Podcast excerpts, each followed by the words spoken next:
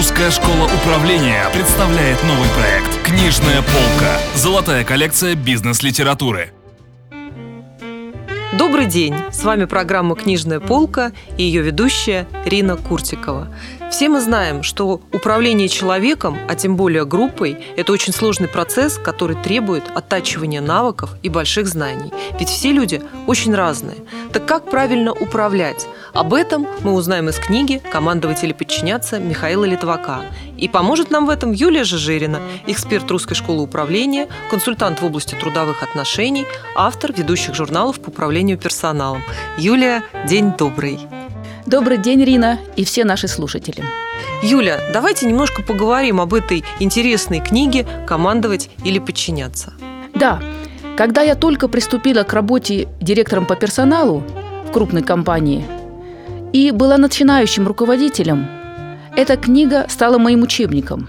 Учебником по управлению и своими подчиненными, и э, помощником э, в советах другим руководителям – Михаил Ефимович Литвак известный психотерапевт, кандидат медицинских наук, автор более 30 книг, стал моим учителем э, и в психологии общения, и в психологии управления. И до сих пор при трудных ситуациях я обращаюсь к этой книге и к другим его книгам. А что же такого интересного именно в этой книге? Любой руководитель хочет, чтобы подчиненные его слушались. Конечно, можно что? Командовать, угрожать, ругаться, кричать. А можно делать так, чтобы подчиненные делали все, что нужно вам, но считали, что делают это по собственной инициативе. Ну, прям палочка какая-то нужна волшебная для того, чтобы это происходило. Да, вот такую технологию и описал Михаил Ефимович в своей книге. На чем она основывается? На двух основополагающих выводах, которые он сделал на основе своей практики. Первый. Человек приходит в в компанию, в организацию не для того, чтобы принести пользу организации, а для того, чтобы удовлетворить свои потребности. Какие? Э, потребность в пище, физиологические потребности, оборонительный инстинкт. Э, все мы хотим одеваться, жить в квартире, ездить на машине. И, и конечно же, инстинкт лидерства – то чувствовать как, себя значимым. Как в пирамиде Маслоу, наверное, самая такая э, большая верхушечка.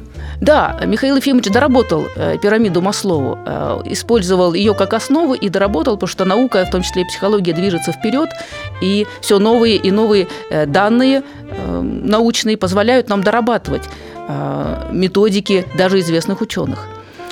И второй э, очень важный вывод – это то, что люди э, в группе ведут себя несколько иначе, э, чем индивидуа, когда они э, представляют свои индивидуальные интересы, и что э, в любом коллективе есть три основных группы, три основных вида групп. Это э, учебно-карьеристская, культурно-развлекательная и алкогольно-сексуальная группа. Ну, давайте тогда начнем описывать эти группы. Да, учебно-карьеристская группа – это те люди, которые хотят идти вперед в своем профессиональном, личностном росте, которые э, желают приним, э, все новые и новые методы применять, э, желают увеличивать свою эффективность. А культурно-развлекательная группа – это те, которые хотят сохранить статус-кво. Да? У них другие интересы э, вне э, этой работы. Здесь они пришли только зарабатывать. Ну и понятно, э, сексуально-алкогольная или алкогольно-сексуальная социальная группа – это у тех, у кого э, соответствующие интересы видно из названия. Да? Понятно, что э, чтобы сформировать эффективный коллектив, э, алкогольно-сексуальную группу надо исключить, иначе это будет уже компания собутыльников. Но что касается учебно-карьеристской группы и культурно-развлекательной, здесь большой вопрос, какая из этих групп эффективна. И вот как раз на границе этих групп и возникают конфликты – а эти две группы, они могут сливаться в одну компанию? Нет, они а, настолько противоположны по своим интересам, что э, они, по сути, друг друга выживают. Остается одна из них, доминирующая группа, да, и пока доминирующая группа не займет свое место, какая-то из них, пока она не победит вот здесь, и будут продолжаться конфликты. И если руководитель это не понимает, э, вот э, этих выводов, да, этих научных э, положений, он старается примирить того или иного сотрудника, да, старается разобраться, в чем эти люди не согласны с друг другом, а на самом деле не согласны группы. Скажите, пожалуйста, а эта книга, она в основном рассчитана на кого? На руководителя или она будет вообще интересна широкому кругу читателей? Вы знаете, всем тем, кто э, сталкивается с управлением руководители, которые управляют подчиненными, это и руководители топ-уровня, и руководители более э, небольшого уровня, да, начальники отделов, и те, кто подчиняются. Да, то есть это и рядовые исполнители, которые пока не начальники, и э, начальники отделов, которые между двух огней. И у них и подчиненные, и руководители.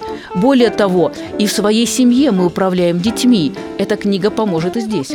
А, а вы можете, Юль, привести примеры, а, как разрешать конфликты, которые возникают? Бывают, которые вот описаны в данной книге? Какая-то методика, технология разрешения конфликта? Вы знаете, технология действительно описана ярко, на примерах, э, с алгоритмами действий. И э, в чем особенная ценность да, в, наш, э, в наше время, когда все спешат, никому нет времени читать много текста. В конце книги даны краткие афоризмы, да, Достаточно их запомнить и э, поступать, э, как они говорят, для того, чтобы во многих случаях избежать проблем либо разрешить ситуации. Приведу пример. Обязательно. Слушайся начальника умного, слушайся начальника глупого, с умным договорись, глупого обмани. Э, вспоминаю массу примеров из моей жизни, когда я, к сожалению, спорила с начальником вместо того, чтобы послушаться, и последствия были не совсем хороши. Да? Стоило мне довериться э, Михаилу Ефимовичу применять этот э, принцип, этот афоризм, да, и многих проблем в своей производственной жизни я смогла избежать. А есть ли еще какой-нибудь афоризм, очень интересно, который вот вы часто применяете в своей собственной жизни? Да, смотрите, например, не борись с подчиненным. В любом случае проиграешь, даже если победишь. Очень часто сталкиваюсь как бизнес-консультант э, в сфере трудовых отношений. Работодатель судится со своим работником. И что? Если он выигрывает суд, что говорят все остальные работники – ну, конечно, на стороне работодателя сила, юристы, кадровики, деньги, как ему не выиграть, да? Если э, работодатель проигрывает, что говорят остальные работники? Ну, какой слабак, даже э, несмотря на то, что у него юристы и деньги, и сила на его стороне не смог победить работника. Да что?